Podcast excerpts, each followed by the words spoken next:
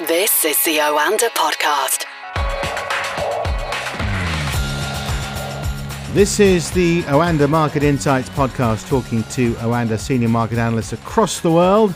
And today we're joined by Ed Moya in New York. Good afternoon from London, Ed. How are you doing?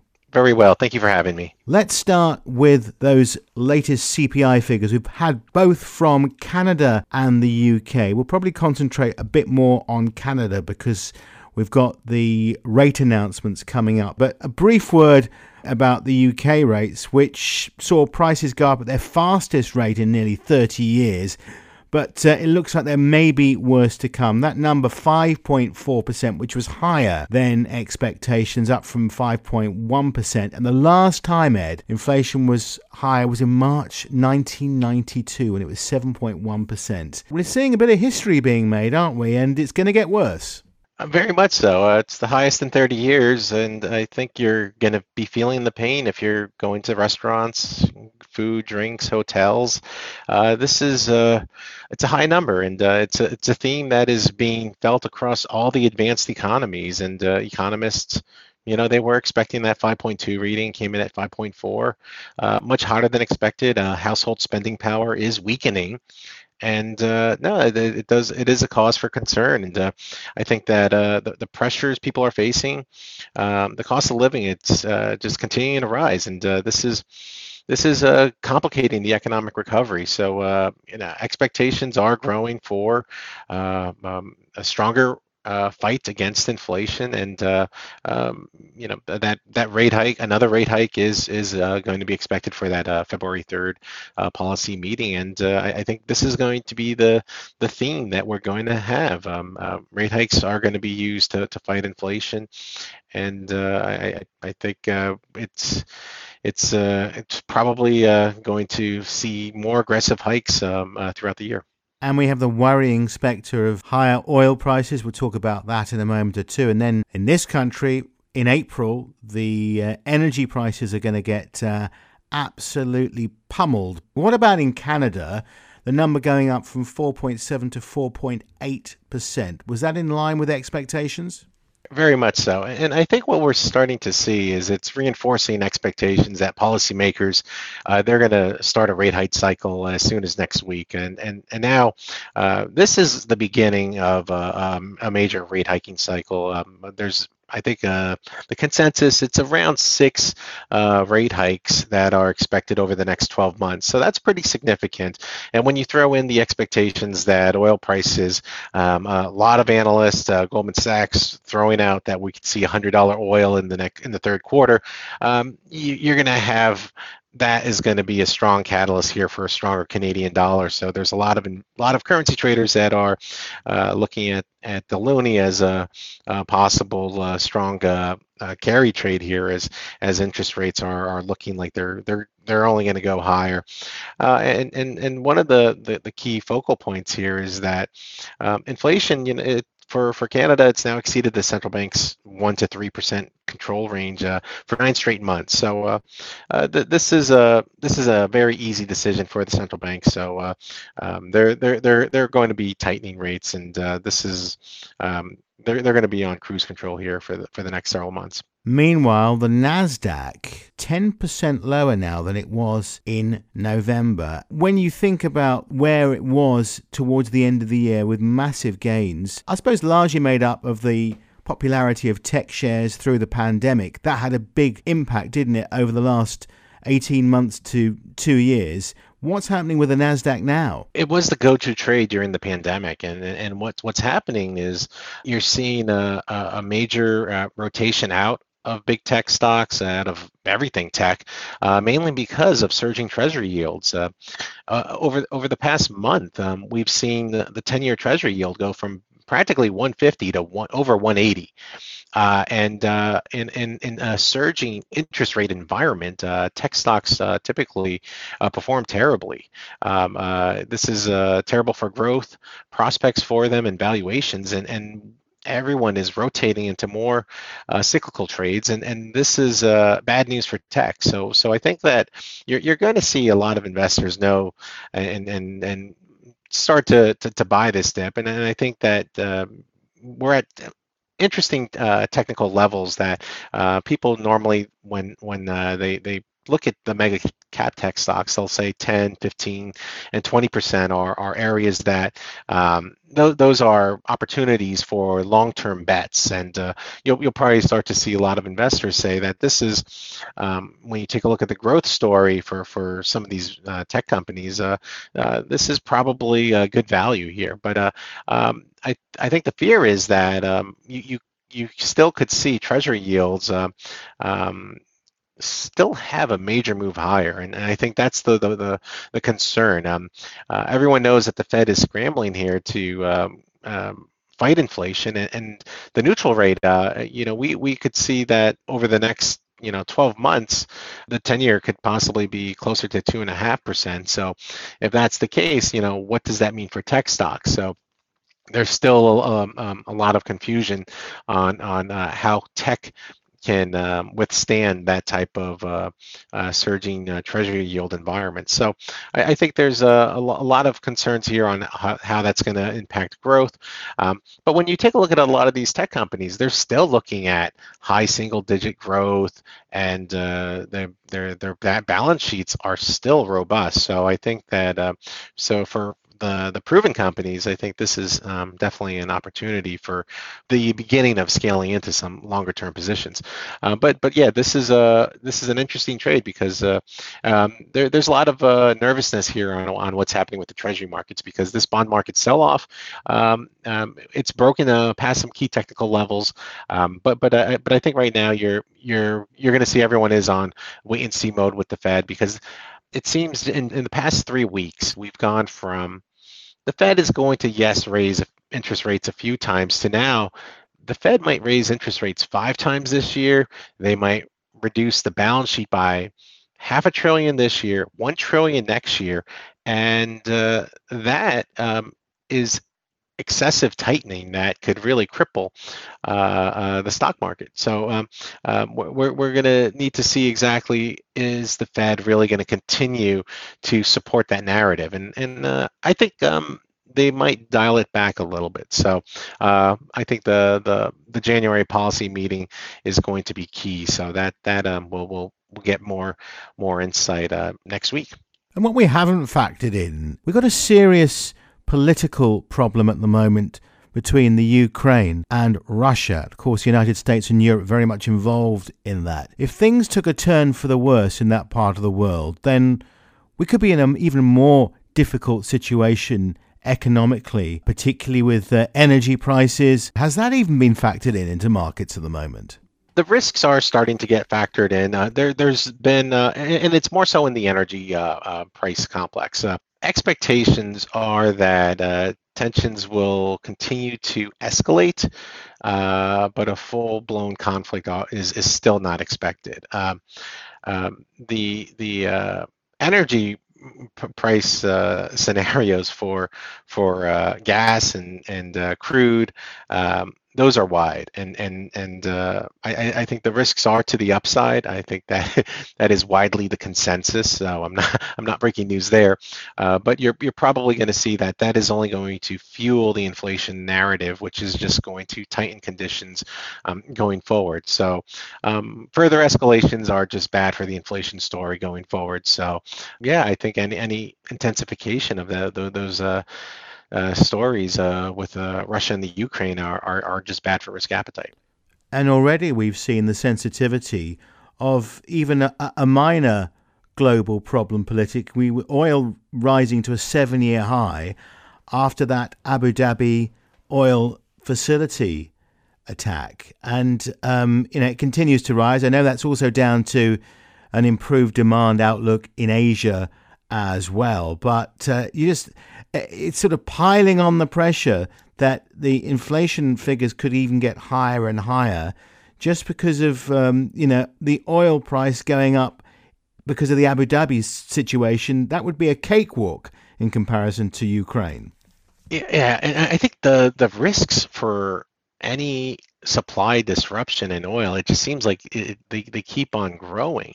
Um, I, I, think that right now there there has been such a lack of investment uh, and and with uh, so many stockpiles at low levels, uh, the the concerns are that um, you know we're we're you know one or two disruptions away at, at, at easily seeing prices um, make that run to hundred dollars. I mean, uh, Brent is is knocking on eighty nine the door of eighty nine dollars, and um, there there there is um, I think one one fear that uh, the, the government leaders they they know that um, you know tap-in reserves are not going to do much to to, to thwart uh, the surging prices right now, and uh, we're we're at a level where um, to ramp up production during the winter time uh, is is not as is, is, is not going to be as quickly done.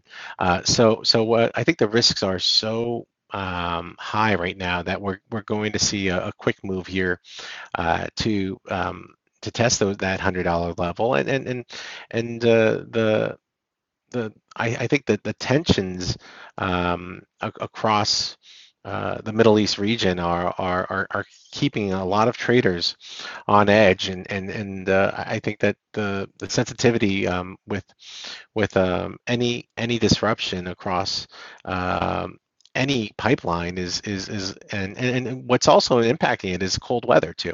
Um, we we saw disruptions uh, just this week in North Dakota and, and also in Alberta, Canada, uh, that impacted uh, um, some some crude flow. So um, there there is uh, so so many catalysts right now that have energy traders just uh, itching to just pump prices higher. Uh, so so so I think you're you're you're probably going to see that um, um, you know the, the risks are extremely to the upside. It is it has become the one of the, the, favorite trades right now. Um, commodities are, are what traders are are focusing on right now. Um, uh, stocks uh, are being sold, commodities are being bought, and treasury yields, uh, you know, today, yes, they're down, but you know, for the most part, they have been, um, you know, surging.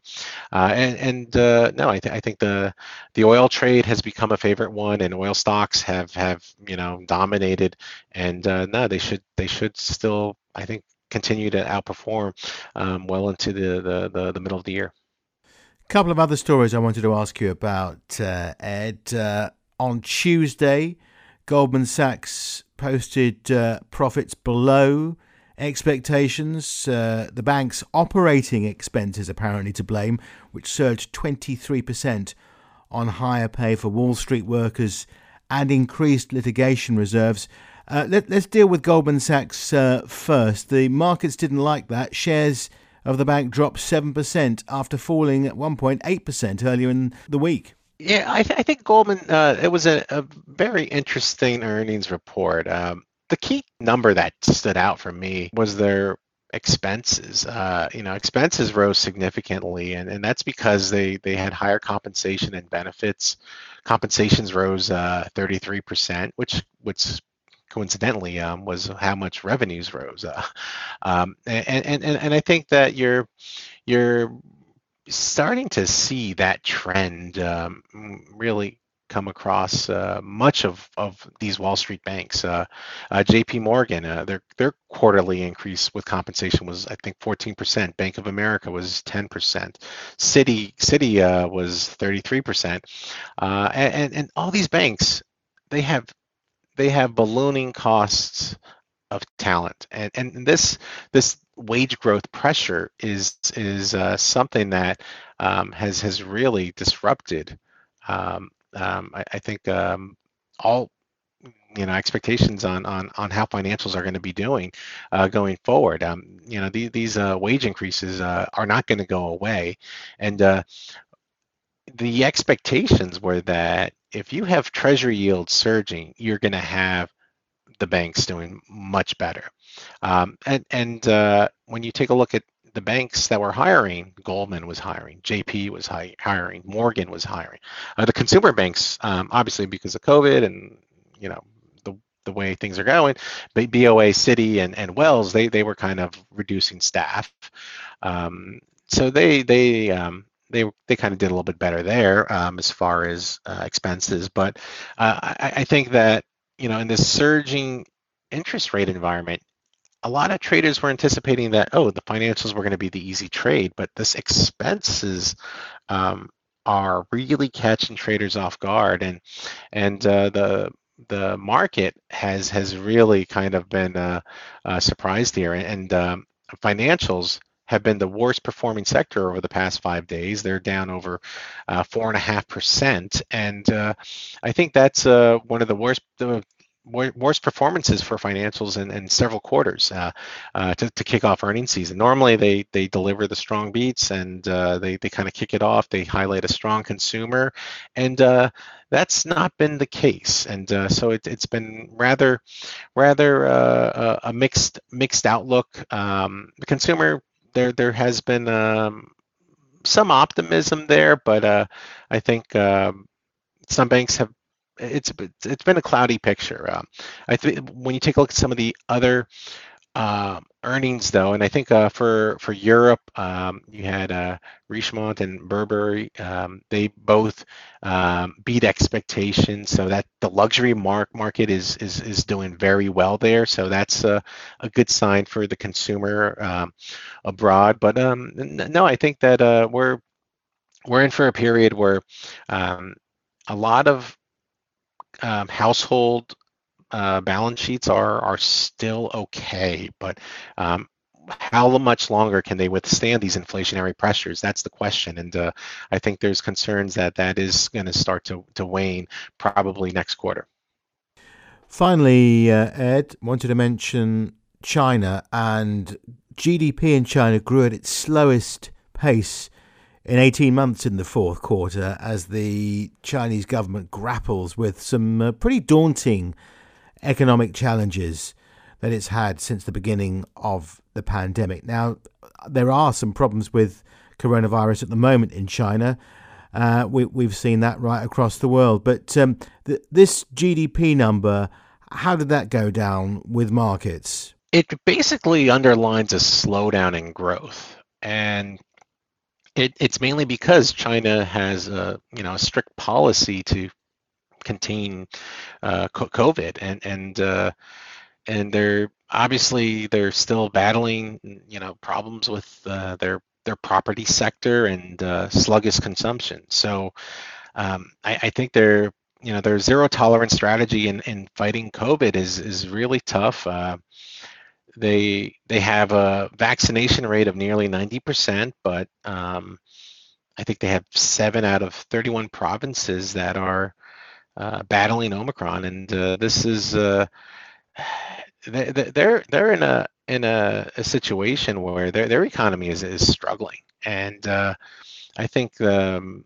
there's this expectation that uh, you know the, the, they're trying to make sure that their Winter Olympics go go off well. And uh, the, you know these shutdowns are just you know it's crippling a lot of companies and businesses. And um, I, I, think it'll just mean there'll be more extraordinary measures by the uh, the government and the PBOC, and and uh, uh, it'll just del- delay growth. But uh, no, it, it, it's just uh, um, I think um, very difficult to you know be optimistic uh, for for growth in the uh, for the first quarter, but um, I think the you know the the recovery will will will pick up in the second half of the year, and uh, I, uh, you know China they they uh, you know this is uh, you know Xi is you know also looking to secure that uh, unprecedented third term, and uh, it, it's uh, they wanted to be done with COVID by now, and uh, this fight has been a lot longer than they anticipated, but they're uh,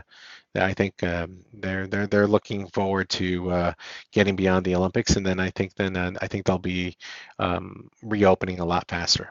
And by way of contrast, Ed, here in the UK, I mean today we had more than hundred thousand new daily COVID cases, but uh, we are re- we are relaxing restrictions as of tomorrow. Um, it, it's quite a contrast, isn't it, in terms of how you know we in the UK compare with the likes of China.